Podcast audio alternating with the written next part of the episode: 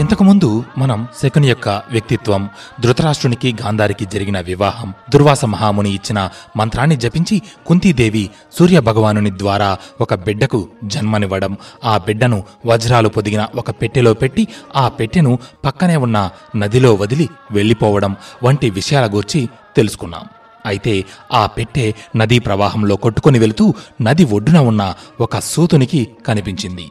వింతైన వెలుగులు వెదజల్లుతూ నదిలో ప్రవహిస్తున్న ఆ పెట్టెను చూసిన సూతుడు నదిలోకి దిగి ఆ పెట్టెను ఒడ్డుకు తీసుకువచ్చి తెరిచి చూశాడు. అప్పుడు ఆ సూతునికి వజ్ర వైఢూర్యాల కాంతులతో ప్రకాశిస్తున్న ఆ పెట్టెలో వాటిని మించిన తేజస్సుతో ప్రకాశిస్తూ సహజ కవచ కొండలాలను ధరించి చిరునవ్వులు చిందిస్తూ ఓ పసిబిడ్డ కనిపించాడు. వెంటనే సూతుడు ఆ బిడ్డను ఆ పెట్టెలో నుండి బయటకు తీసి తన భార్య రాధ దగ్గరకు తీసుకువెళ్ళాడు. ఆ బిడ్డను చూసిన రాధ ఎంతగానో సంతోషపడింది. పిల్లలు లేక బాధపడుతున్న మనకు ఆ భగవంతుడే ఈ విధంగా ఈ పసివాడిని మన దగ్గరకు చేర్చాడు అని అనుకొని ఆనందించింది. వజ్ర వైడూర్య మనుల మధ్య కనిపించాడు కాబట్టి ఆ బిడ్డకు ఆ దంపతులు వసుశేనుడు అనే పేరు పెట్టారు. కర్ణములకు కుండలాలతో జన్మించాడు కాబట్టి కర్ణుడు అని పిలుచుకుంటున్నారు. అప్పటి నుండి కుంతీపుత్రుడైన కర్ణుడు రాధేయుడిగా ఆ సూతుని ఇంట్లోనే పెరిగాడు. తను నదిలో వదిలేసిన బిడ్డను ఒక సూతుడు పెంచుకుంటున్నాడని పాదచారుల ద్వారా తెలుసుకున్న కుంతీదేవికి మనసు శాంతించింది. ఆ తరువాత కుంతిభోజుడు ప్రకటించిన స్వయంవరంలో కుంతీదేవి పాండురాజుని తన భర్తగా స్వీకరించింది. తరువాత పాండురాజు భీష్ముని అనుమతి తీసుకొని మద్రరాజు కుమార్తె అయిన మాద్రిని కూడా వివాహం చేసుకున్నాడు. వివాహమైన తరువాత పాండురాజు దిగ్విజయ యాత్రకు వెళ్ళాడు. తన శౌర్య పరాక్రమాలతో పాండురాజు నాలుగు దిక్కులలో రాజులందరినీ జయించి రాజ్యాన్ని విస్తరించాడు. కనుచూపు మేర వరకు ఉన్న రాజ్యాలన్నిటినీ హస్తినాపురికి సామంత రాజ్యాలుగా మార్చాడు. నూరు అశ్వమేధ యాగాలు చేసి గొప్ప వీరుడిగా పేరుగాంచాడు. అయితే ఓసారి పాండురాజు వేట నిమిత్తం అడవికి వెళ్ళాడు. కాని ఆ రోజు ఎంత వెతికినా ఒక్క జంతువు కూడా కనబడలేదు. దానితో పాండురాజుకు విసుగు పుట్టింది. సరిగ్గా అప్పుడే పాండురాజుకు రెండు జింకలు ప్రణయ కలాపాలలో మునిగి తేలుతూ కనబడ్డాయి. అప్పటికే ఒక్క జంతువు కూడా కనబడక విసుగు చెంది ఉన్న పాండురాజు మంచి చెడ్డలు ఆలోచించక వాటి మీదకు బాణాన్ని గురిపెట్టి సంధించాడు. పాండురాజు ధనస్సు నుండి వెలువడిన ఆ బాణం అత్యంత వేగంగా ప్రయాణించి ఆ రెండు జింకలలోని ఆడజింకకు తగిలి ఆ జింక శరీరాన్ని చీల్చుకుంటూ వెళ్ళి మగ జింక శరీరంలోకి దిగింది. బాణం తగిలిన వెంటనే ఆడజింక తన ప్రాణాలు విడిచింది. కాని మగజింక ఇంకా కొన ఊపిరితో ఉంది. ఇంతలో పాండురాజు ఆ జింకల దగ్గరకు వచ్చాడు. పాండురాజుని చూసిన మగజింక పాండురాజు చూస్తుండగానే ఒక ముని రూపాన్ని ధరించింది. అది చూసి పాండురాజు ఆశ్చర్యపోయాడు. నిజానికి ఆ జింకలు సాధారణ జింకలు కాదు. ఒక ముని మునిపత్ని. అయితే వారు తమకి ఉన్న తపశ్శక్తి ద్వారా జింకల రూపాన్ని ధరించి క్రీడిస్తున్నారు. ఈ విషయం తెలియక పాండురాజు వారిపై బాణప్రయోగం చేశాడు. కొన ఊపిరితో ఉన్న ముని పాండురాజు వైపు చూస్తూ మహారాజా వేట క్షత్రియ ధర్మం అందులో తప్పు లేదు. అనారోగ్యంతో ఉన్న జంతువులను క్రీడిస్తున్న జంతువులను అతి కిరాతకులు కూడా వేటాడరు. ధర్మాధర్మాలు తెలిసి కూడా మీరు క్రీడిస్తున్న మాపై బాణం ఎందుకు ప్రయోగించారు? అని అడిగాడు. దానికి పాండురాజు నేను మిమ్మల్ని మోసగించి గాని నమ్మించి గాని చంపలేదు. కాబట్టి ఇందులో నా తప్పేమీ లేదు అని తనని తాను సమర్థించుకున్నాడు. దానితో ఆ ముని కోపంతో పాండురాజు వైపు చూస్తూ అధర్మంగా సంగమిస్తున్న మమ్మల్ని నువ్వు ఎలా చంపావో అలాగే నువ్వు నీ భార్యతో సంగమించిన మరుక్షణమే మరణిస్తావు అని శపించి తన తుది శ్వాసను విడిచాడు.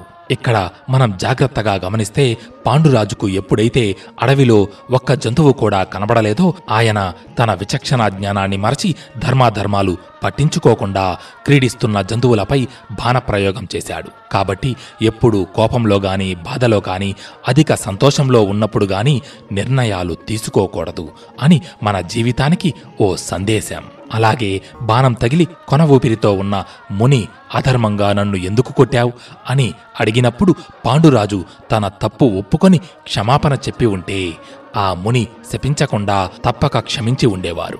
కాని పాండురాజు తన తప్పు ఒప్పుకోకుండా తనను తాను సమర్థించుకొని తన చేతులారా తానే శాపానికి గురయ్యాడు. కాబట్టి మనం ఎప్పుడైనా పొరబాటున తప్పు చేసినా ధైర్యంగా తప్పు ఒప్పుకొని క్షమించమని కోరడం ద్వారా ఎదుటి వారి దృష్టిలో మన పట్ల మంచి అభిప్రాయం ఏర్పడుతుంది. ముని ఇచ్చిన శాపానికి పాండురాజు దుఃఖించి సంసార సుఖం లేనప్పుడు తపస్సు చేయడమే మంచిదని భావించాడు. తన భార్యల వైపు చూస్తూ మీరు హస్తినాపురానికి వెళ్ళి భీష్ముడికి మాత సత్యవతీదేవికి జరిగిన విషయం చెప్పండి. నేను ఇక్కడే ఉండి తపస్సు ఆచరిస్తాను అని అన్నాడు. దానికి కుంతి మాద్రి నాథా మేము మీరు లేకుండా రాజ్యానికి ఎలా వెళ్ళగలము? మేము కూడా మీతోనే ఉంటాం. అని అన్నారు. దానికి పాండురాజు అంగీకరించి తనతో పాటు వేట నిమిత్తం వచ్చిన వారందరికీ తన దగ్గర ఉన్న బంగారాన్ని ధనాన్ని దానం చేసి తిరిగి వాళ్ళందరినీ హస్తినాపురికి పంపించాడు. తరువాత పాండురాజు మునివృత్తి చేపట్టి తన భార్యలతో పాటు వానప్రస్థానికి బయలుదేరాడు. ఉత్తర దిక్కుగా ప్రయాణం చేసి శతశృంగ పర్వతం మీద తపస్సు చేయడం ప్రారంభించాడు. కుంతి మాద్రి మనస్ఫూర్తిగా భర్తను సేవిస్తున్నారు. అయితే ఒక అమావాస్య రోజు మహాపురుషులందరూ బ్రహ్మలోకానికి వెళ్తున్నారు. దానితో పాండురాజు కూడా తన భార్యలతో బ్రహ్మలోకానికి వెళ్ళడానికి ప్రయాణమయ్యాడు. పాండురాజును చూసిన ఆ మహర్షులు రాజా ఇవి దేవమార్గాలు. మీలాంటి వారు రాలేరు అని అన్నాడు. దానితో పాండురాజుకు విషయం అర్థమయ్యింది. ఆ ఋషుల వంక చూస్తూ మహాత్మా మాకు సంతానం లేదు. అందువలనే కదా మాకు దేవమార్గంలో ప్రవేశించడానికి అర్హత లేదు అని అన్నారు. అన్నాడు.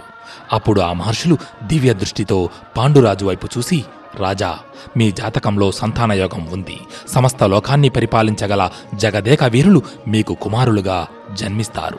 సంతానం కోసం ప్రయత్నించండి అని చెప్పారు. తరువాత పాండురాజు ఋషులు చెప్పిన విషయాల గురించి ఆలోచిస్తూ తన మనసులో మనిషిగా జన్మించిన వాడికి నాలుగు రుణాలు ఉంటాయి. అవే దేవరుణము ఋషి రుణము పితృరుణము మరియు మనుష్య రుణము పురుషుడు ఈ నాలుగు రుణాలను తీర్చాలి. లేకపోతే అతనికి పుణ్యలోకాలు ఉండవు. యజ్ఞాల వలన దేవరుణము వేదాలు అధ్యయనం చేయడం ద్వారా ఋషుల రుణము శ్రాద్ధ కర్మలు నిర్వర్తించడం ద్వారా అనగా పుత్రులను కాని వారి ద్వారా పితరులకు గాని ఉత్తమ గతులు కలిగించడం ద్వారా పితృరుణము దయాగుణం వలన మనుష్య రుణమును తీర్చుకుంటాడు. నేను పితృరుణము తప్ప మిగిలిన అన్ని రుణములు తీర్చుకున్నాను. కాని మునిశాపం వలన నాకు సంతానయోగం లేదు. ఏం చేయాలి? అని ఆలోచిస్తున్న పాండురాజుకు దేవరన్యాయం గుర్తుకొచ్చింది. వెంటనే కుంతీదేవిని పిలిచి ఆమె వైపు చూస్తూ కుంతి సంతానం లేకుండా జీవించినా మరణించినా ఒకటే. కాబట్టి ధర్మ మార్గమున దేవరన్యాయం ద్వారా పుత్రులను నీవు కను అన్నాడు. దానికి కుంతీదేవి మహారాజా మేము నీ ధర్మపత్నులం. మనసులో కూడా పురుషుడి గురించి ఆలోచించం. అలాంటిది వేరే వారి ద్వారా సంతానాన్ని ఎలా పొందము? కాని నాకు వివాహం జరగకముందు దుర్వాస మహాముని నేను చేసిన సత్కారాలకు సంతోషపడి నాకు ఒక మంత్రోపదేశం చేశారు. ఆ మంత్రం జపించి నేను ఏ దేవతను స్మరించినా ఆ దేవతలు ప్రత్యక్షమై వారి అంశతో బిడ్డను ప్రసాదిస్తారు. ఆ మంత్రము సహాయంతో మనకు సంతానం కలుగుతుంది. నేను ఏ దేవతను ఆరాధించాలో చెప్పండి అని చెప్పి కర్ణుడి విషయం ఒక్కటి మాత్రం దాచి మిగతా విషయం అంతా చెప్పింది. దానికి పాండురాజు సంతోషపడి కుంతి ధర్మదేవుడిని మించిన దేవత లేదు. ఆయన కారణంగా మనకు ధర్మాత్ముడు సద్గుణ సంపన్నుడు అయిన పుత్రుడు జన్మిస్తాడు. కాబట్టి ధర్మదేవుడిని స్మరించు. ప్రజలను కన్నబిడ్డల్లా చూసుకునేవాడు ధర్మబద్ధంగా రాజ్య పరిపాలన సాగించే పుత్రుడిని ప్రసాదించమని కోరు అని అన్నాడు. భర్త అనుమతితో కుంతీదేవి యమధర్మరాజును స్మరించింది. యమధర్మరాజు దయ వలన కుంతీదేవి గర్భం దాల్చింది. ఒక సంవత్సరానికి కుంతీదేవి గర్భాన ఓ కుమారుడు జన్మించాడు. ఆ బిడ్డ పుట్టగానే ఆకాశము నుండి పెద్దగా కొన్ని శబ్దాలు వినబడ్డాయి. ఆకాశవాణి ఆ బిడ్డకు యుధిష్ఠరుడు అని నామకరణం చేసింది. ఆ బిడ్డను చూసిన అక్కడ ఉన్న మహర్షులు పాండురాజుతో ఈ బిడ్డ కురువంశానికి రాజు అవుతాడు. ధర్మబద్ధంగా రాజ్యపాలన చేస్తాడు అని చెప్పారు.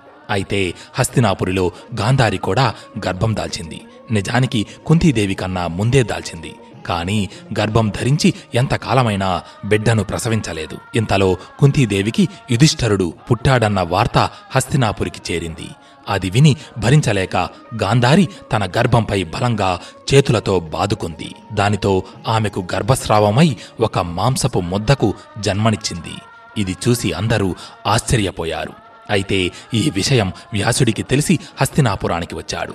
ఆ మాంసపు ముద్దను నూట ఒక భాగాలుగా ఖండించి వాటిని నేతి కొండలలో పెట్టి కాపాడమని ఆమెకు వంద మంది పుత్రులు ఒక పుత్రిక కలుగుతారని చెప్పాడు. తను చేసిన పనికి బాధపడి వ్యాసుడు చెప్పినట్టు చేసింది. అయితే అక్కడ శతశృంగ పర్వతం మీద ఉన్న పాండురాజుకు మరొక కొడుకు కావాలనిపించింది. వెంటనే కుంతీదేవి దగ్గరకు వెళ్ళి కుంతి బలమైన వేళ్ళతో భూమిలో కూరుకొని ఉన్న పెద్ద పెద్ద వృక్షాలను సైతం పెకిలించి గాలిలో ఎగరవేయగల శక్తి వాయువుకి ఉంది. ఆ వాయుదేవుని స్మరించి అంతటి బలశాలి అయిన పుత్రుడిని పొందు అని అన్నాడు. కుంతీదేవి భర్త మాట ప్రకారం వాయుదేవుణ్ణి ప్రార్థించింది. ఆయన దయవలన గర్భం దాల్చింది. ఒక సంవత్సరం తిరగగానే ఆమెకు అమిత బల సంపన్నుడైన పుత్రుడు జన్మించాడు. ఆకాశవాణి ఆ బిడ్డకు భీమసేనుడు అని నామకరణం చేసింది. అయితే ఇంతలో హస్తినాపురిలో ఆకాశం అంతా కారుమేఘాలు ఆవరించి రాజ్యమంతా చీకటితో నిండిపోయింది. ఆకాశంలో ఉరుములు మెరుపులు గర్జనలతో పెద్ద తుఫాను మొదలయ్యింది. రాజ్యంలోని పశువులు వింతైన శబ్దాలు చేస్తూ అరుస్తున్నాయి. ఈ శకునాలు వేటిని సూచిస్తున్నాయా అని వ్యాసుడు తన దివ్య దృష్టితో చూశాడు. అప్పుడు తనకి కొన్ని దృశ్యాలు కనబడ్డాయి. ఒకసారి భూదేవి దేవతలతో సహా విష్ణుమూర్తి దగ్గరకు వెళ్ళి ప్రభు రోజురోజుకి మనుషుల సంఖ్య పెరిగిపోతోంది. భూభారం తగ్గే మార్గం ఏమిటి? అని అడిగింది. దానికి శ్రీ మహావిష్ణువు చిన్నగా. అంటూ నవ్వి త్వరలోనే ధృతరాష్ట్రుడు అనే మహారాజుకు కలి అంశతో దుర్యోధనుడు జన్మిస్తాడు. అతడు అత్యంత దుర్మార్గుడు దుష్టుడు అహంకారి. అతని కారణంగా కురుక్షేత్రం అనే మహాసంగ్రామం జరుగుతుంది. ఆ యుద్ధంలో సమస్త భూమండలంలోని రాజులందరూ పాలు పంచుకొని యుద్ధం చేస్తారు. ఆ యుద్ధంలో దుర్యోధనుడు తన సోదరులు ఆ యుద్ధంలో పాల్గొన్న రాజులందరూ మరణిస్తారు. అప్పుడు భూభారం తగ్గుతుంది. చింతించకు అని అన్నాడు. ఇదంతా తన దివ్య దృష్టితో చూసిన వ్యాసుడు కొద్దిగా కలవరపాటుతో చిన్నగా దుర్యోధనుడా అని తనలో తాను అనుకున్నాడు. సరిగ్గా అప్పుడే మాంసపు ఖండాలను భద్రపరిచి ఉంచిన నూటొక్క కుండలలో ఒక కుండ చిన్నగా పగిలి ఆ కుండలో నుండి ఒక చెయ్యి బయటకు వచ్చింది. వెంటనే మెరుపులు వెలుగుల గర్జనలతో ఆకాశవాణి ఆ బిడ్డకు దుర్యోధనుడు అని నామకరణం చేసింది. తరువాత కథ ఏంటో త్వరలోనే తెలుసుకుందాం జై శ్రీకృష్ణ జై జై మహాభారత్ అథ శ్రీ మహాభారత్ కథ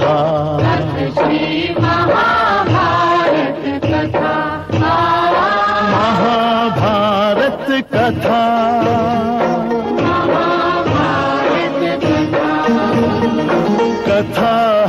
पुरुषार्थ की स्वार्थ की, परमार्थ की। सारथी जिसके बने श्री कृष्ण भारत पार्थ की। शब्द दिग्घोषित हुआ जब सत्य सार्थक सर्व था। शब्द दिग्घोषित हुआ